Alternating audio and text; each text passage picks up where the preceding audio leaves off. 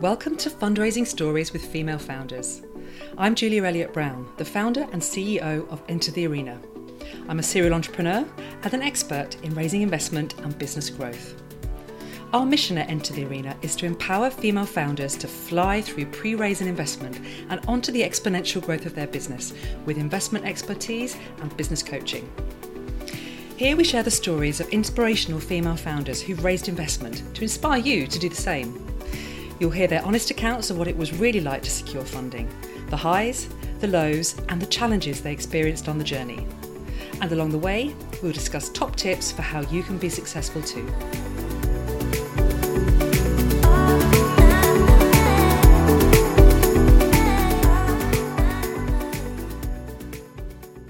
So today I'm speaking with Patricia Saloom, the co-founder and COO of VLoop. Now, VLoop is an online approval and payment service to help young people shop online.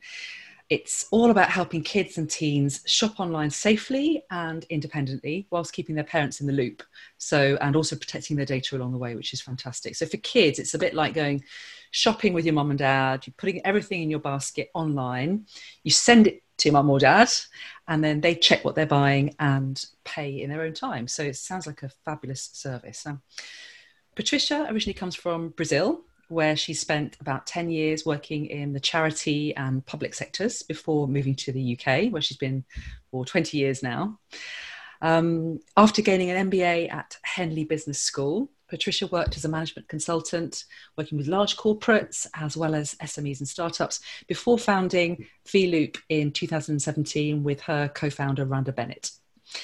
And Patricia has so far raised around £300,000 in equity finance for VLoop, which is amazing. So let's find out more about the business, how Patricia raised that money, and all the things that she learned along the way. So, hi, Patricia, welcome. Hello. Thanks, Julia. Thanks for having me. Thank you so much for coming. So I say coming. Obviously, we're doing this remotely. We're recording this in the in the time of pandemic, um, all over Zoom as usual. And I'm sure we'll come on to talk a little bit more about what's been going on for you over the last few months in a minute. But before we do that, let's um, go back to the beginning of VLoop. And um, I'm really intrigued to know how you and Rand came up with the idea for VLoop back in was it 2017? Yes, about that actually Rhonda came up with the idea because she's got a now 16 year old, but at the time she was about 12, 13. And she started wanting to shop online and always coming up and saying, Mom, I want this. Can you pay? Bring in a laptop. Can you pay? Can you pay? And then, you know, you're always doing dinner or you're putting the other kid in bed and she's sort of pestering you, follow you around the house. And, and Rhonda's worked in technology for um, many, many years um, delivering projects. And so she thought, well, why this? Why can't I solve this issue? Because it was becoming an issue. Because then the, the child gets annoyed. She closes the laptop, and there you go. You haven't bought shoes, or you haven't bought stationery for school. So she thought, okay, let me talk to people and see if this is a problem. So she went out and talked to daughter's friends and her friends who had kids in the same age group and found out that that was an emerging problem because the internet was becoming sort of present in everyone's lives in more and more, and people were struggling with that sort of issue because kids have the access, but they couldn't finish their purchase in a way that the parents were happy with. So she started looking at how to build the, pro- the, the product herself. And at a point, she needed help. She couldn't do it herself. She was doing working full time. So she wrote on a Facebook group, local our local Facebook group, if anyone wanted to help. Um, at that time, I had left my full time job at Hackney Council and I was doing consultancy. So I had two or three projects on the go, and I said, Yes, I can help you. We met, we discussed it, and she said, okay, let's let's try. So I started contracting for her, and we got on really well. We kind of complement each other's skills, and that was a really important thing as well. And at some point, I really liked the idea. I could see there was something there, and I thought, okay, we we started working more and more. And at one point, we had to come up to the discussion of what's the future like and we said okay if we want to become partners we had that discussion on how you know equity and, and all that and did a, an agreement a co-founders agreement and then i became a co-founder of the business. That's how the story i love started. that. You know I, I, I meet so many founders particularly female founders who would desperately love to have a, a business partner and don't know where how on earth to get to get one. Yeah. And I have never ever heard of somebody finding their their co-founder on a local Facebook group. but how brilliant is that? And actually, that's often where you can find fabulous women who have had incredible corporate careers who perhaps don't want that anymore, but have yeah. so much to bring. So that is a real golden uh, nugget that you've just yeah, given our listeners there. Fantastic. For me as well, because I was trying to find work, you know, in these consultancies and LinkedIn and all that, and then I found work in a local Facebook group, and I was like, I love it. Okay. Fabulous. And so, did you did you have kids yourself at the time? Then, when when you yeah, my my son was two at the time, so he actually came to our first meeting. Oh, brilliant! I love um, it. Of course, you you hadn't experienced the problem yourself at that point. I presume no, your son wasn't shopping online age two. He was too young at the time. Yeah, but yeah. Once I started working with her, I started then doing research as well, um, primary and secondary. You know, looking at Mintel reports. Once you start looking at Mintel reports, even a few years ago, Mintel already was picking that up Mm. in very small nuggets. So when you start reading the reports, and I started doing that to get some stats for our pitch deck and you know to build up our knowledge base, you see that Mintel was starting to pick that up in small bits, and then as the years came, that they start to bring it up more and more. So that sort of validated what we were hearing from parents, which I thought was really, you know, interesting and also it gives you that conf- more confidence that it's mm. not just you that that is being picked up in different places. So that was yeah. yeah very good. So that ri- that rigor of researching the idea and, and getting feedback from the market really early on sounds like it was very helpful. Do, do you think that your your sort of extensive background working in corporates was very helpful at that, that start point? Um it's I think to, to that extent, yes, because during the, the consultancy work that I did, um, you know, one of them was for supermarket, one of the big four supermarkets, and you know, the, the amount of data and evidence we have to give them to then validate what you're advising them to do, it just makes that puts you in that mindset of actually I can't just say this is what I think is the best, but I have to give evidence of why and that needs to make sense so that people will then have confidence on what you're telling them.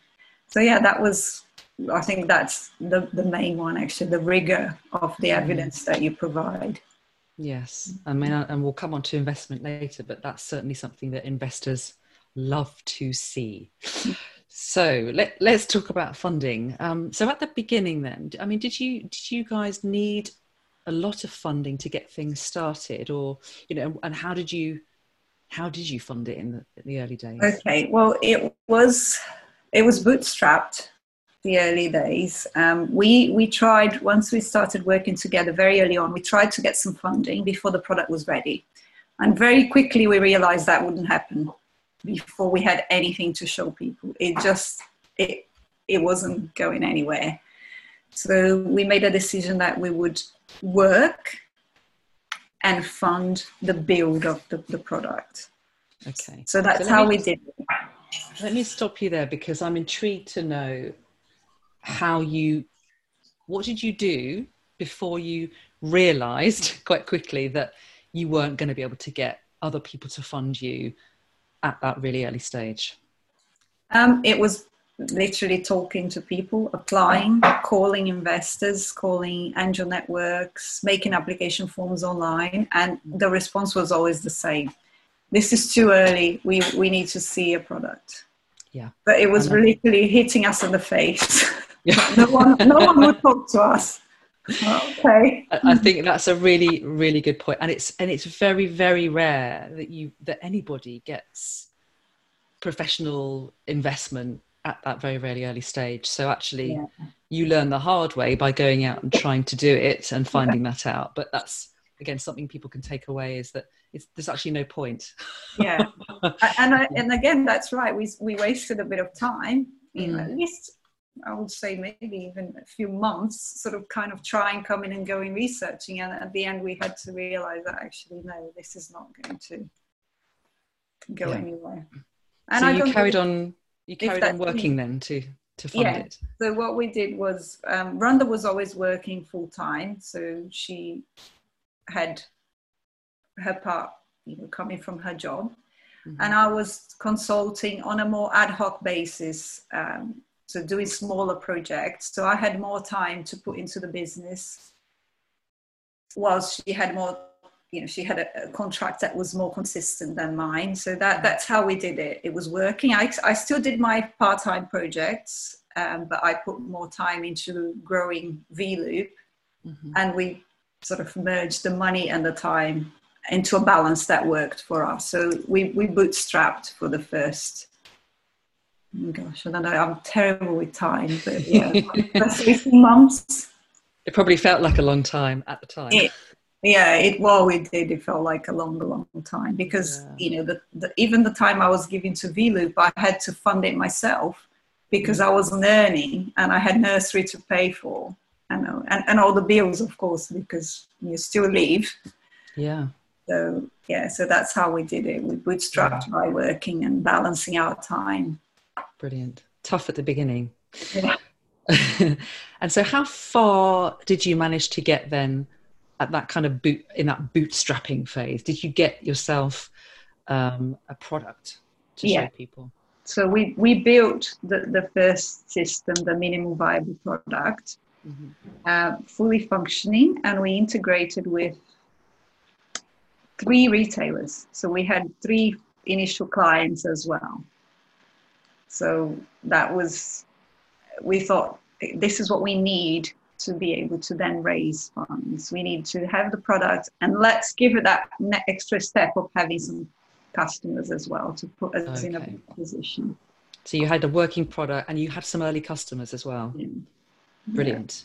And so to, to customers, just so I understand how it works, do you, who pays you? Is it the customer? Is it the retailer? How It's the retailer. So the way we work is we integrate to the retailer checkout. So it's like a PayPal button on the retailer checkout. So the retailer pays us when a transaction is done.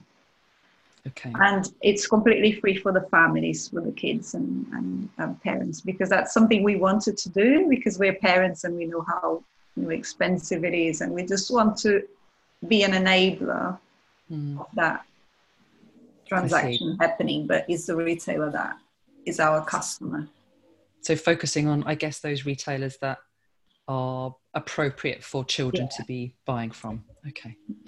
Fantastic. So you've got a product, you've got some customers, and did you have um, parents and children using the product as well at that point?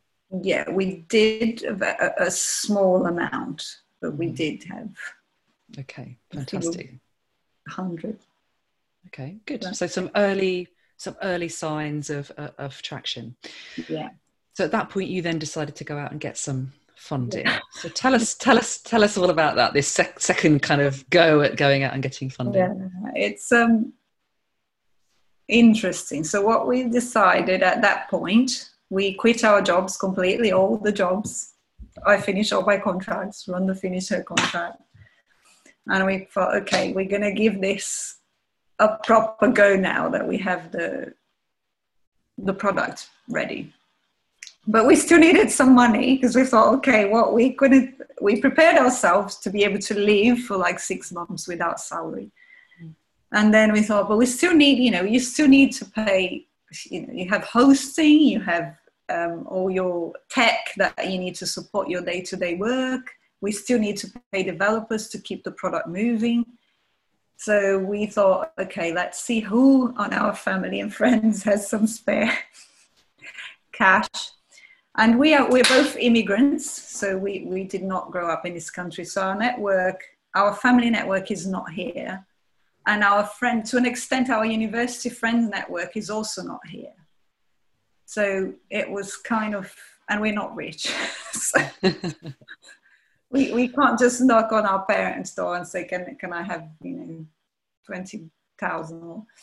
But we talked to a few people when we managed to get one of our friends and one family to um, put in 5K each. So we had 10K to run the business. So we're not being paid, but we had, we could pay developers, we could pay our tech and things that we needed to keep the business running. So that was the first one. And we also thought that was important because for investor, that gives them a little bit more confidence. You know, if your family and friends feel like they can put their money in, it gives them that little bit more confidence. So yeah. even if it's not much, I mean, for, for the people that invested, that is money for them. It's not, you know, it still gives that confidence. So that's what we did. And how did you how did you feel going to your friends and family with that opportunity? Did it did very it comfortable? Did it was it all right? No, not comfortable at all. Very, very nervous. Very. I, I, yeah, it was it was strange, but the the people who did put in, they were very. They they were very confident. They wanted to, and they were happy to do it. So they mm. both knew us very well. One is from Rhonda side, one is from my side. They're people that know us as people very well so they were confident that, you know, we, we would, in a way, make a success of it, or at least that we would give everything to make that work. Yeah. So they they know you, they trust you. That's the most important thing, isn't it? Yeah. And did you to to get their money on board, even though it was a small amount? What did you have to do? Did you did you have a a pitch deck that you took them through, or financials yeah. you took them through, all of that stuff? Yeah, we had a pitch deck. Um, one of them helped us practice for pitches. So he knew, he sat through our pitches, he knew very well what that he was getting himself into. He was one of our feedback people. Um, so yes, we did. We did a deck for them, especially, um, and Good. gave them some financials. And then what we did once they agreed was we did well. We drew up a contract. So we do have a we had a shareholders agreement with them, even though it was I did it myself. Mm. But it was kind of, we wanted to make it formal. So they had to sign a signed contract and then we issued their shares. Everything is, you know, as if it was any other investor.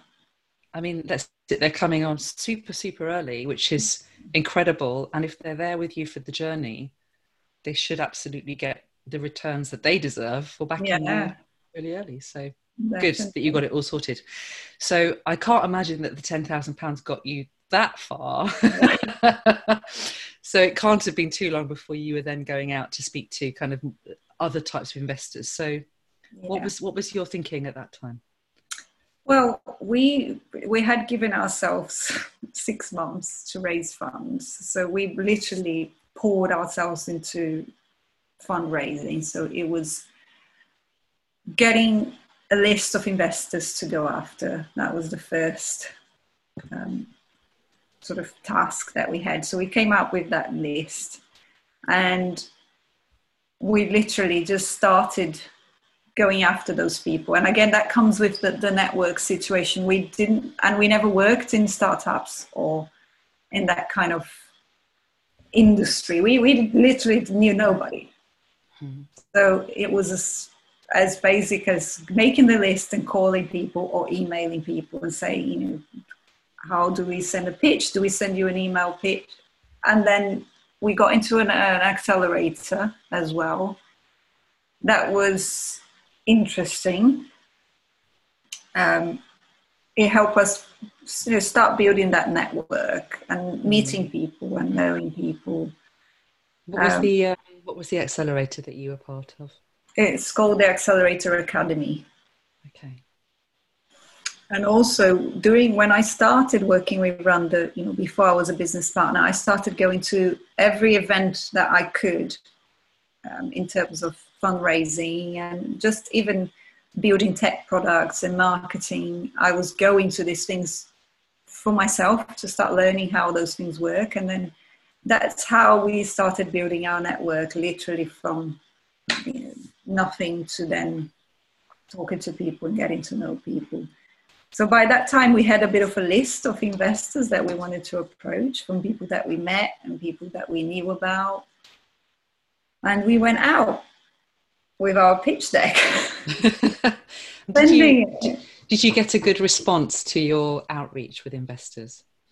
Um, we did. It was it was definitely better than the first time because people now wanted to talk to us they wanted to hear what we were doing. That was the main difference. It's like, oh, okay, you've, you've built it, you've got three customers, you've got some traction. Okay, let's have a conversation. Okay. So it was definitely different uh, for sure than the first time.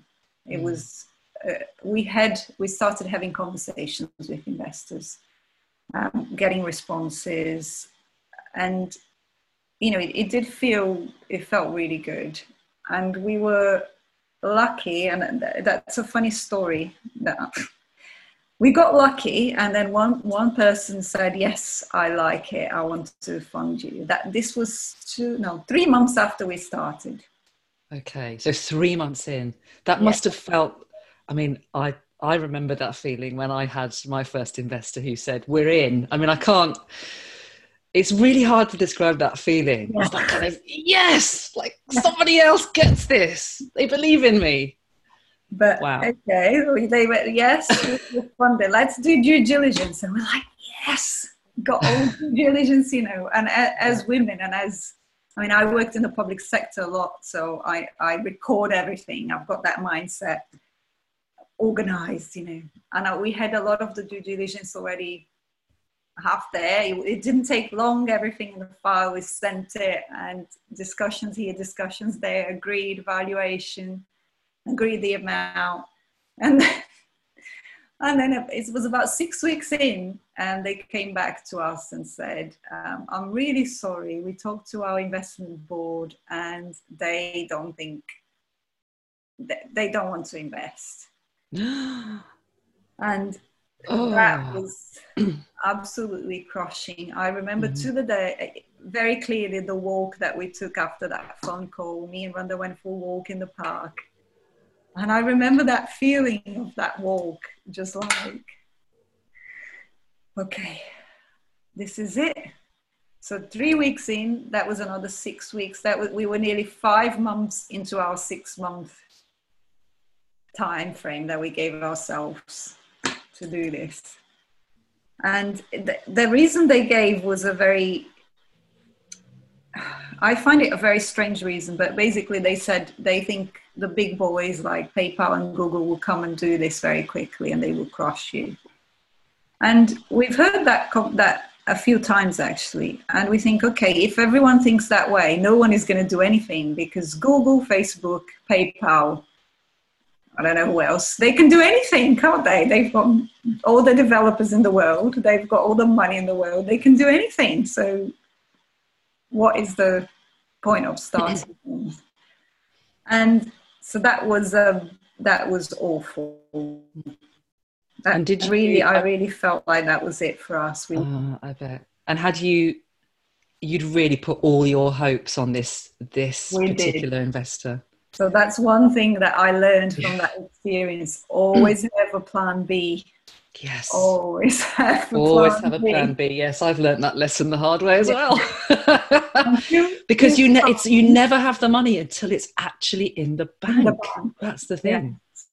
That is that is so true. Until it's you know in the bank, they can pull out, and mm. and that was a hard lesson to learn. Um, so we, we pulled ourselves together you know it, it took a few days we had some we, two or three days of really feeling like this is what, what are we doing? Are we doing the right thing? And, and then we pulled ourselves together and thought yes we are. Let's give another push. Can can we can we push another extend our our time from six months to eight months nine months? Mm. so you know we had the family talks and yes we can. So we went back and started again. Started again, talking to all the people that wanted to talk to us. Um, we started seeing an interesting traction as well with um, angel groups mm-hmm. because initially the angel groups didn't want to talk to us, but now we came back with the product, they started inviting us to pitch, which was really, really great because we wanted to get into angel groups um, mm. to try to bring more people in in terms of expertise as well, bringing different people to help us grow the business. And then we did an application to one uh, early stage fund. Actually, well, many, but then two of them we went for the first meeting and then we went for the second meeting with both of them. They started asking, one of them was very financial focused. He started asking me for all these breakdowns, and I do all the projections. Breakdown of this and what is the what if this happens and how much you know very detailed financials um, that at the time I didn't know they were a lot of they are I don't even know how to explain it, but they are the most realistic fantasy. You know, you try to make mm.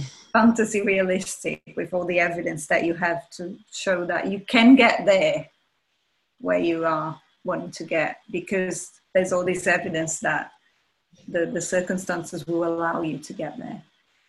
And then the other one was very much about us so we felt the different approaches from the, the two funds. They were very different that what they mm. focused on, on.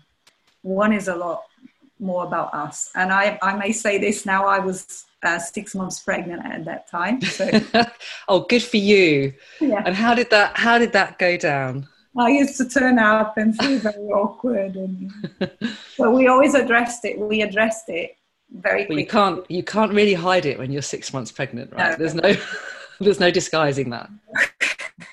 and we were like, okay, we know there's an elephant in the room. Let's talk about the baby. You know, we've got a plan. Patricia's going to do this and she's going to take two months. Well, I think at the time we were saying three months off and then come back part time.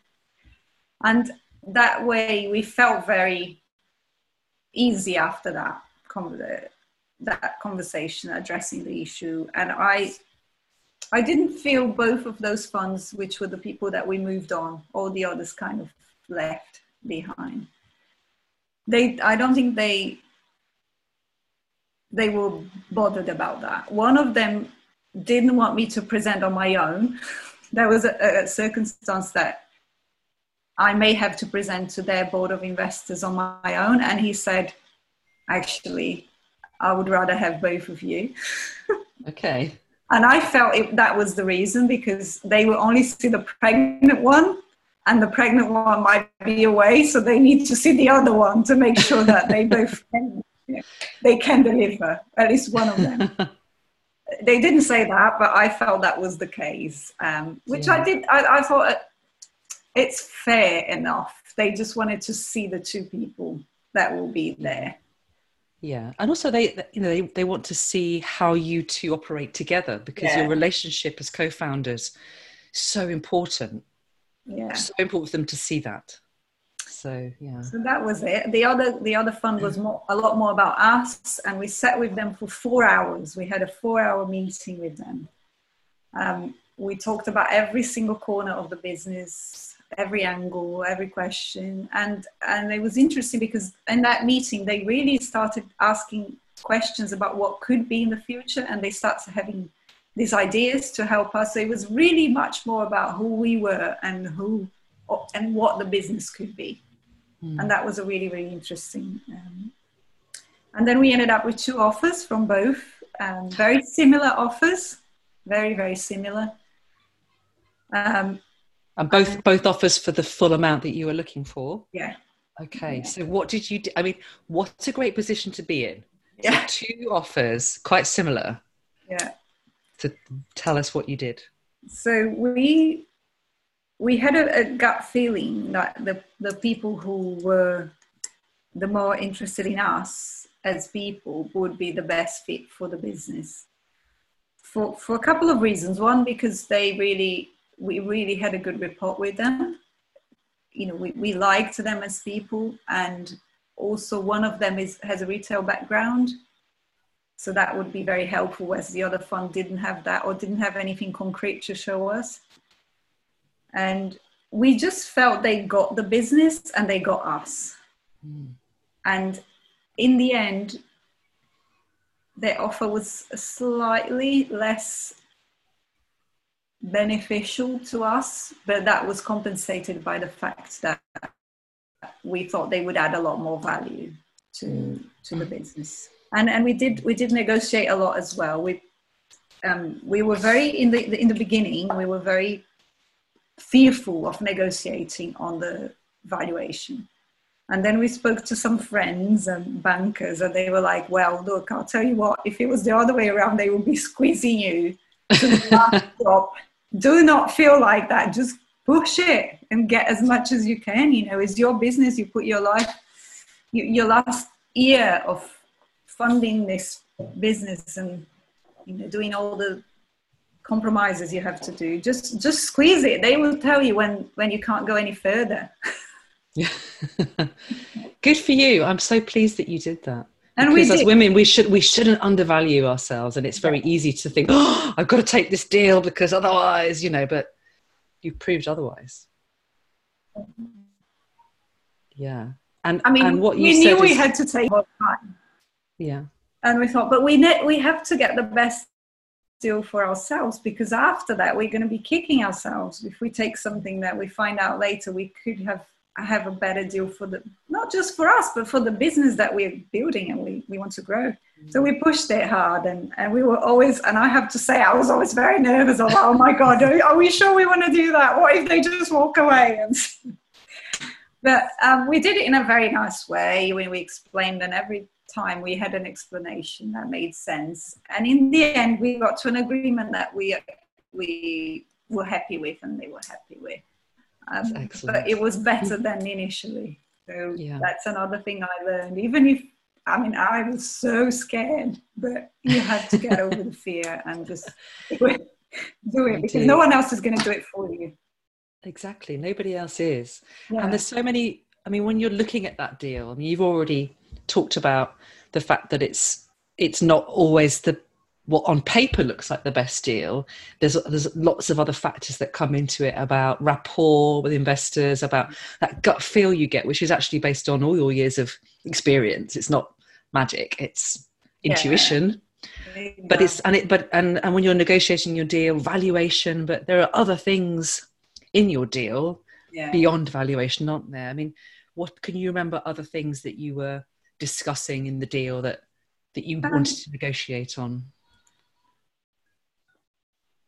For example, board was, seats or um, yeah, any of the kind of terms of the deal. Boards. The board seat was one of the sort of non-negotiables. They would have a board seat. Mm-hmm.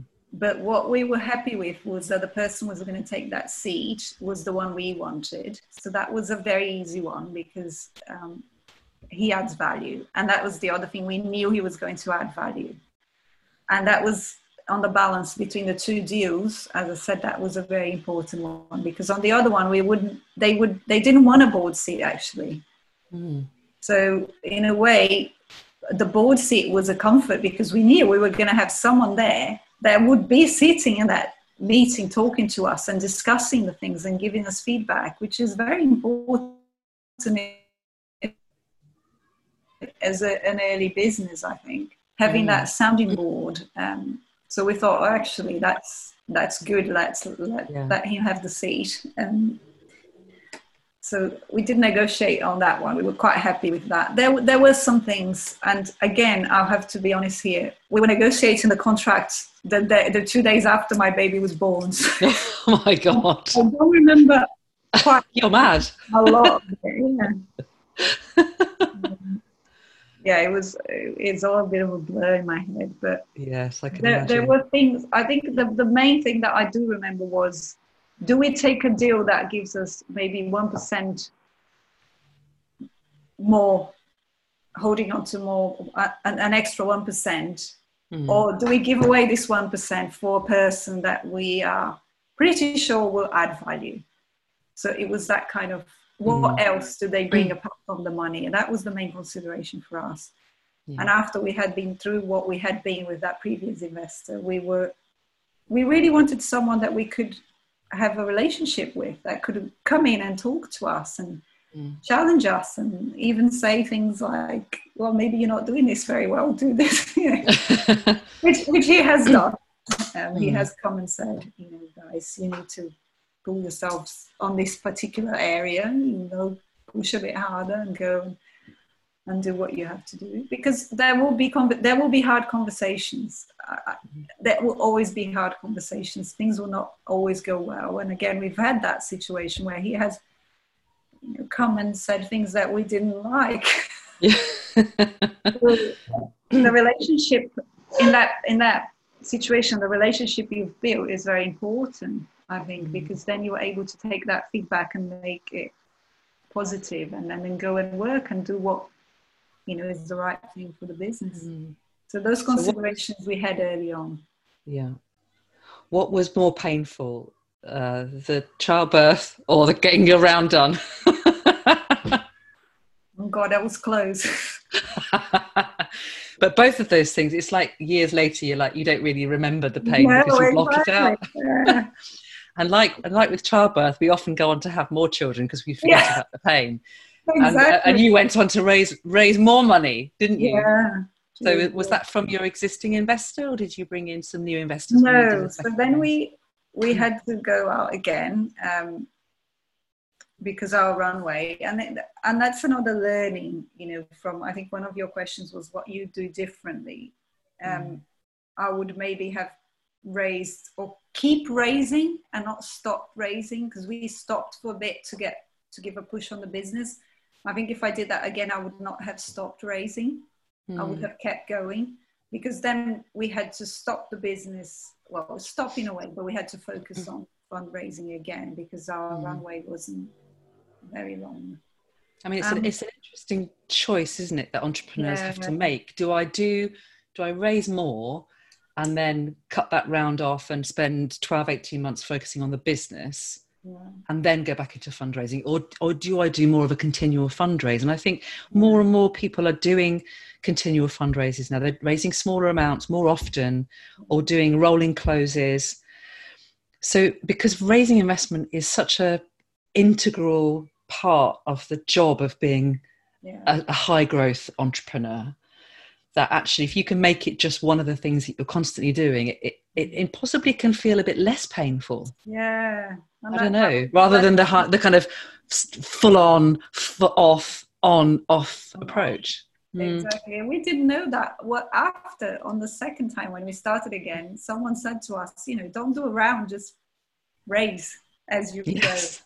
And I was like, is that a thing? If I knew that on the first time, I would just kept going because you know yeah. we had some leads that were not here or there. Maybe we could have pushed them a bit more. yeah doesn't so suit I, everybody to be doing that, but um, yeah, for some. Mm. So that's one le- one learning. I, mm. I wish we had sort of kept going, but then we started again, and he, the the second part wasn't from our current investor. Um, we started looking. You know, we, we wanted to bring someone else in, um, and we wanted to bring a strategic investor that had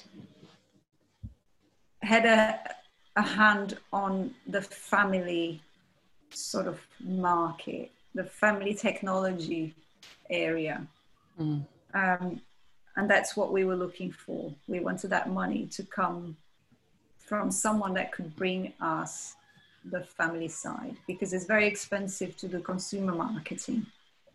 And we with the, the amount we had, we, we could just scratch the surface. So we wanted someone to bring that as an investor, bring the money and bring us the opportunity to reach that market um, quickly and less costly. So we went out and again, you know, the whole network thing, I remember thinking about when I, you know, when I started I don't know anybody. I don't know anybody that has money to give it to. I mean, we started again. We, we reached out again to VCs, angel networks, and we got really this this second time around. We got really good traction with angel networks. We pitched some really great networks, and we got angels interested. So we had um, few, at that time we had a few angels with you know smaller amounts, but they were adding up um, some really good people, great people that we liked and we wanted to work with. And then we hit a strategic investor. or, or potential actually potential. Mm. They're not an investor yet.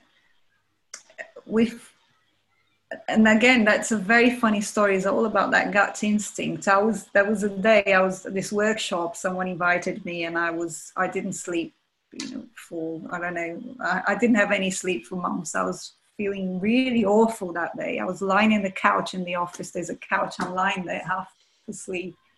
And Rhonda's like, why don't you go home? And I'm like, no, I have to go to this workshop. Why? I'm like, I just have to go. There was something in my head just saying, you have to go to this thing. And I could hardly walk. I was that tired that day. And I turned up in this workshop, didn't say anything, just sat there. And at the end, I talked to one person who introduced us to another person, who introduced us to another person, who turns out can be a strategic investor. Wow. So I don't know what to say to that, but I just pushed myself that day um, and I turned up there and it was an opportunity. And that's what sometimes I think if you don't have a network, because it's, a, I think for female founders, it's a very big thing you don't have, you know, if coming from another country, you don't have that network. You don't have people that can just hand you money. They, you know, can support you. And and those opportunities, these workshops, and the people you talk to, uh, they are very great opportunities. And even if they don't turn up at something concrete straight away, it kind of it's a ripple effect. It will slowly build up as people get to know you. So we, t- we, we, we went and met this person. Um, they were, the team was very friendly. We had a really great chat. They get our product 100%. There wasn't, you know, it was easy. To, the conversation was easy. It just flowed. And they said, look, I can't invest now for reasons they had, but I will introduce you to some people. And they introduced us, and then we got an angel invest one investor who invested what we needed from that. And, and it was, and I was like, yeah. oh, okay. I, you know, I was a bit shocked at the time, like, oh, you're going to invest this. Okay. Great. Let's do it. so it's, it, at the face of it, it looks like it was easy, but it wasn't easy because it took so many talk, talking to so when many. You find when you find that right person, it is easy, isn't it? Because the fit yeah. is obvious, but it's all the work that you do to get to that point. And this this point you make about networking goes throughout your life as an entrepreneur, and that it's not something you should do just because you're fundraising. Yeah, is always your network will bring you back so much and then when you are ready to fundraise, you use that network. I mean, it's like six degrees of separation, isn't it? Yeah. You know, the Kevin Bacon theory. because there's always someone who can lead you to someone, and before you know it, you found that you found the prince after kissing all those frogs. Yeah, we did. Amazing. Um, yeah, and and I thinking back, you know, when I started, I always felt really strange. It's like, it looks like everyone else just gets, oh, I know somebody, and they gave. I had so many people, so many men, funny enough, you know, middle aged white men saying, oh, you, you raised 50 grand like that, just put on a PowerPoint. And, and, and they really don't realize that there are some people in the world that do not know a person that can hand you 50 grand. Yeah we don't know anyone that can hand us 50 grand. I mean, talk about talk about white male privilege. and not, and this is the pro- this is the problem, though. I think I don't know if you agree, but most of the people in the industry who do have that kind of white male privilege yeah. have no understanding of what it's like to come from a place like you've come from yeah. and get get there it's because yeah. you just don't it's all stacked against you you have to work much much harder to get there you can get there yes you've got to work you've got to work around all those challenges yeah. it's not easy is it and I, I used to get really angry and say to Rhonda, how dare he say that? You know, how mm. dare? And at the end, I thought, actually, they don't understand because that's their world. They would turn around and say to a friend of their dad, you know, can I invest 50 grand on me? And, and they will do it because yeah. that's, that's what their life is like. And they have no concept of that is not like that for everybody. So how do we? So how do you think we can make the world better for for female founders and people from underrepresented backgrounds you know to go out and get that investment i i, I think the, the main thing and which is the most challenge is that mindset shift is is for the people who have the means and the resources to be open-minded and understand that actually it's not that we didn't want to get our family and friends to help us and give us two years of you know paying all our bills paying our childcare and let us build this thing so that you can invest when it's risk free we didn't have that.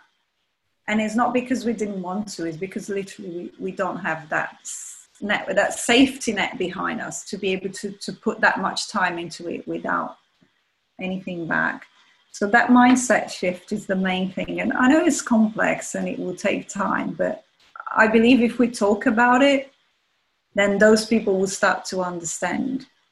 And I some some of the times that well, I didn't say anything because I just felt really awkward.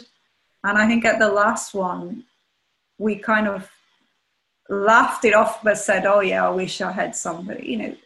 So in a way, I don't I, I don't know the right answer to this, but how can we start making them see that it's not everyone has the same life story and the same life opportunities mm. that they had.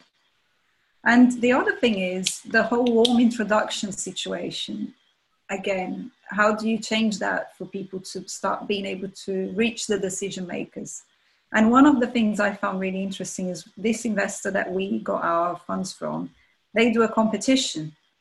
So you apply, and the two partners they review everyone's application. So they are the decision makers. They review the applications. It's not someone who I mean, you know, doesn't have life story, uh, life experience, because we've had some very young people reviewing our deck, not even reading it. He, one of them came back and said, "Oh, thank you very much. It looks great. Come back to us when your product is working." We're like, hmm. slide number nine gives feedback from our customers, retailers, feedback from the people using the service. How? You know, yeah. did they not Stock answer. The they did not read the deck. So they those two partners they review it and they go through that they talk to everybody. So it's an open competition. Um, it's very interesting that they don't intend to have more women founders, but they do have a, a good numbers out above average number of yeah, women. Yeah, I think that's right. So they they get you know they will win in the long run because they are seeing the opportunities great businesses like yours that other investors will just miss. Mm. And I, I, totally agree with you on the warm introductions thing. Yeah. I, mean, I think there was a stat in the Rose Review, which I was part of, um, you know, putting together and supporting, that I think you're 12 times more likely to receive investment if you were introduced to the investor and that's it's so stacked against people who don't have the network yeah and it's that's that's a systemic problem i think that really needs to be broken yeah. but investors need to put in place new systems that do just allow their pipeline to apply in a much more neutral way and and exactly. to be able to review that pipeline in a neutral way so that they they strip out the bias it's easy to do, but people aren't doing it. It drives me nuts. Exactly. It's not hard to do. I think recently there was another one. I think it's called Ada Ventures. Yes. Um, they, they have that as well. run well. by Check, Check Warner. She's fabulous. Exactly. They have an open yeah. um, application. Yes. And they respond as well. So well, they they absolutely people, get the diversity piece. They're doing a brilliant job so that's that's amazing. I think that's mm. the way it will start going and the more those people come up and the more different um, groups and funds and angel mm. networks and all that the, the more it will change. But the other thing they say oh we don't know you.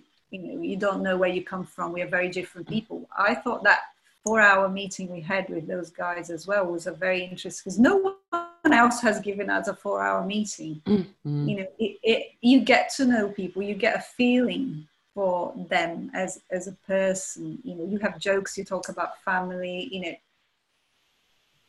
so i think that it, that gives you a lot more of an insight into the people sitting there if you give them yes. the time to talk if you give them the so time if you don't know them, okay, let's say it's not a warm intro- introduction. I don't know this person. I don't know if I trust them. Well, give them the time yeah. and try to find out a bit more about them. Yeah. You know, I don't know how realistic that is, but that's a way to get around it. It's not like, there's no way around it. There is. There is. It's just time and, and investment yeah. in, in, the process. And time and, and wanting to do it. Mm, thank you. Really, some great insights there, Patricia. Thank you. So, what's next for VLoop? Uh, you've been doing a few, well, a new initiative during the pandemic. Yeah. Um, so tell us about that and tell us what's what's coming up for you guys. Okay. So once the lockdown started, we're sitting at home thinking, "Oh my God!" You know, retailers went a bit panicky as everyone did. So it wasn't a good time for us to be selling VLoop to retailers. And then we started helping around our streets and doing shopping for people. And really quickly, we realized that it was very awkward to exchange money with your neighbors when you do shopping for them. Because there's the whole virus contamination, and then, oh, I don't have change, I have to come back, and then you have to exchange money again. So we got, you know, we started thinking and we realized, oh, actually, we, we've got all the ingredients to get something going for this because it's all about safe payment, safeguarding vulnerable people, and getting payment done. So we now we have a network. We contacted our network and we said, "Oh, we want to do this. Do you want to help?" So we got a few people involved. We built this service in about three, four weeks, and we got it running. So we have this iZettle um, card readers, and the volunteers can take payment on the doorstep. The payment comes to our system. We process it. We get the receipt going. We check the receipts, and then we pay the volunteer. So it's all into a walled garden where we can safeguard that person and make sure all the receipts are coming in. And also there's an audit trail. So for the organizations managing those volunteers, or even the mutual aid groups, which are you know run by volunteers, they can have an audit trail as well, which is something they didn't have. So we got that going, and then we applied for Innovate UK grant, and we got a grant to develop um, the app that will have all the automated processes built into it. That's incredible. What an incredible pivot. I absolutely love that. I mean, and so are those two, are they sort of two separate kind of businesses that you will now take forward? Um, well, it, it, yeah, there's the two services within the VLoop umbrella, but they are very separate and mm. very different services. So now we're, we're building both and it's really exciting to get the grant because again, it gives us a bit of uh, breather to then be able to develop this service um, in a way that we wouldn't have been able to without That's it. Fantastic.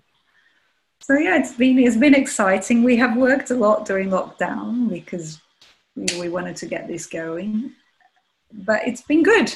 It's been very very interesting. Excellent. So two two great services that I'm sure will be a great success in the future. Yeah. And I wish you all the best with those.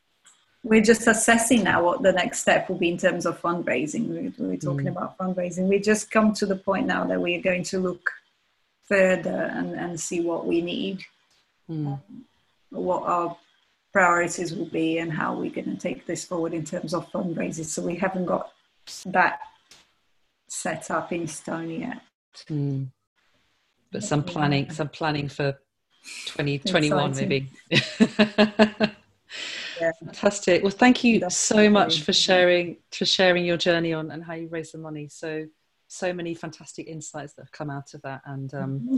we'll we'll make sure that we hammer home some of those points to the listeners yeah. when we when we publish the show. Yeah, and it's as you said. I think you said the right thing. It's it is very hard. We were going to have face more hurdles than other people, but it can definitely be done. Is you know persistence and confidence in yourself, which is something I've learned a lot. I was you know I have a bad case of imposter syndrome, as many women do, and it's just you know putting that to a side and, and going after it because it, it does it does happen definitely. Yeah.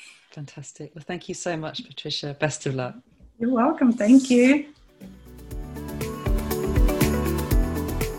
Thanks for following Fundraising Stories with Female Founders. This content is all provided to you for free, so if you've enjoyed today's episode, please subscribe so you never miss another one. Enter the Arena has helped hundreds of female founders fly through pre raise and investment and onto the exponential growth of their business. Our first hand experience, Expert guidance and proven programs help female founders unleash the Wonder Woman inside. To see if we can help you do the same, head over to www.enterthearena.co.uk. I'm Julia Elliott Brown, and I look forward to talking with you soon.